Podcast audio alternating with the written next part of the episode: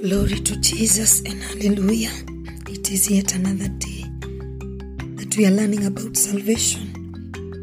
And I believe that God is helping us, God is really equipping us to become more like Christ, even as we continue to learn the mysteries of salvation things that are hidden in the Word of God concerning salvation. In the name of Jesus, I believe that as we continue to learn about salvation this week, that we will be blessed even more, and we will be uh, we will continue being taught more by the Holy Spirit of God, and He will continue equipping us even to be able to win souls for Christ. In the name of Jesus, I want us to look at the Word of God from the book of Romans eight. Romans 8 is speaking now about who we become when we have received Christ. Romans 8, verse 1. And this is what the Bible says Therefore, there is now no condemnation to them that are in Christ Jesus. It says, Who do not walk after the flesh, but after the Spirit. Verse 2 says, For the law of the Spirit of life in Christ Jesus has made us free from the law of sin and death. This is Paul continuing to talk about salvation and the redemption work of Christ on the cross. And he speaks to the church of Rome and he says, There is now no condemnation to every person who have received Jesus in their lives. To everyone who has received Christ, there is no guilt to sin. There is no condemnation because we have been baptized into the life of Christ through crucifixion and the resurrection of Jesus. And he says, Who do not walk after the flesh. This means that these are not the people who depend on their personal strength and ability or religious efforts in order to overcome sin.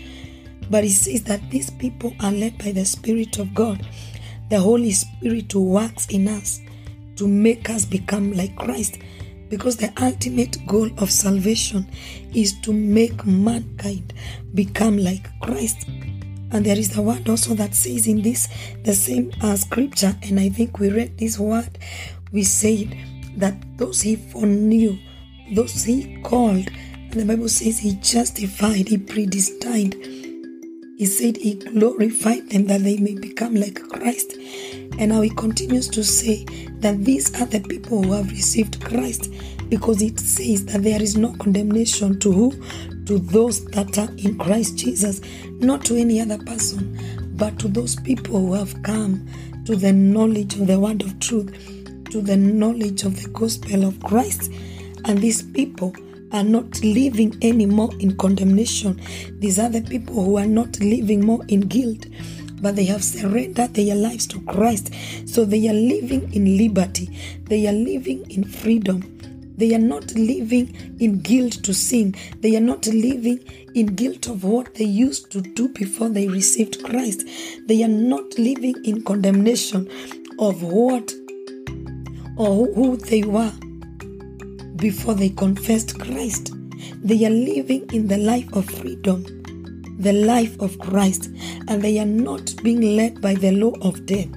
The Bible says that they live according to the law of the Spirit. Praise the name of the Lord. You know, verse 3 says, For what the law could not do, in that it was weak through flesh. Those under law had only their willpower, which is woefully insufficient. So, despite how hard they tried, they were unable to keep the law. And the same inability persists in them. Any person who tries to live for God by a system of laws is doomed to failure because the Holy Spirit will not function in that capacity. So that is why God sends His own Son and brings help to mankind. This refers to man's helpless condition, unable to save himself and unable to keep even a simple law, and therefore they are in dire need of a Savior. Praise the name of the Lord. This means that Christ was really human, you know, conformed. He desires us to become like Him. And the Bible says that He was conformed, appearance to flesh, in which is characterized by sin. But He was sinless. And so this scripture tells us how we can imitate Christ. Though he lived in flesh, he did not gratify any fleshly desire. Because the Bible says that to be carnally minded is death. It is actually in the same uh, uh, chapter in the book of Romans 8, verse 6. It says, For to be carnally minded is death. This doesn't refer us to watching too much uh, on the things but to be carnally minded, that is to say that we are we are not led by our own thinking, by our own carnal mind. Because after we have received Christ, we have received the Holy Spirit. And it says, but to be spiritually minded is life and peace. Because to be carnal minded is enmity against God. For it is not subject to the law of God, neither indeed can be. So then, them that are in the flesh cannot please God.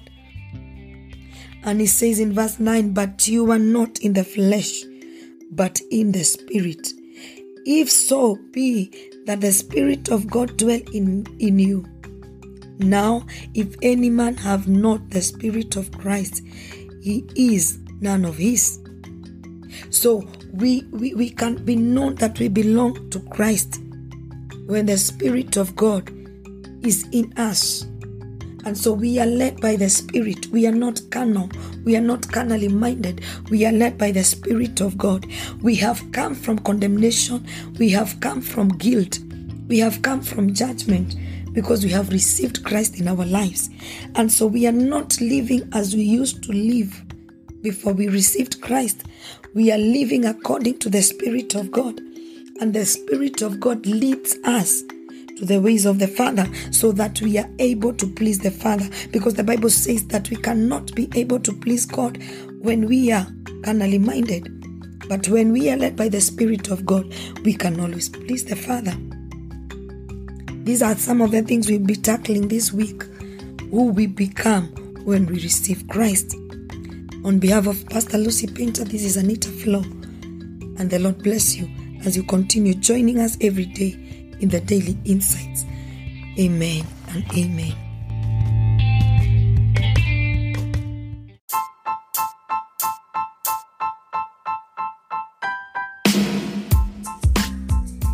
Thank you for your continued support and encouragement to the making of the Daily Insights. Reaching an average of 60 people a day with over 10,000 total plays. I invite you to partner with us by supporting this podcast through monthly or one time donation. Your contribution will be used to sustain the episode subscription and hosting platform. My goal is to inspire and share insightful messages in our generation, empowering one person at a time each day to continue serving the purposes of God in our generation. Your support is highly appreciated. Click that support button now and give your support. You can support with $1, $5, or as much as you are able to give. Blessings.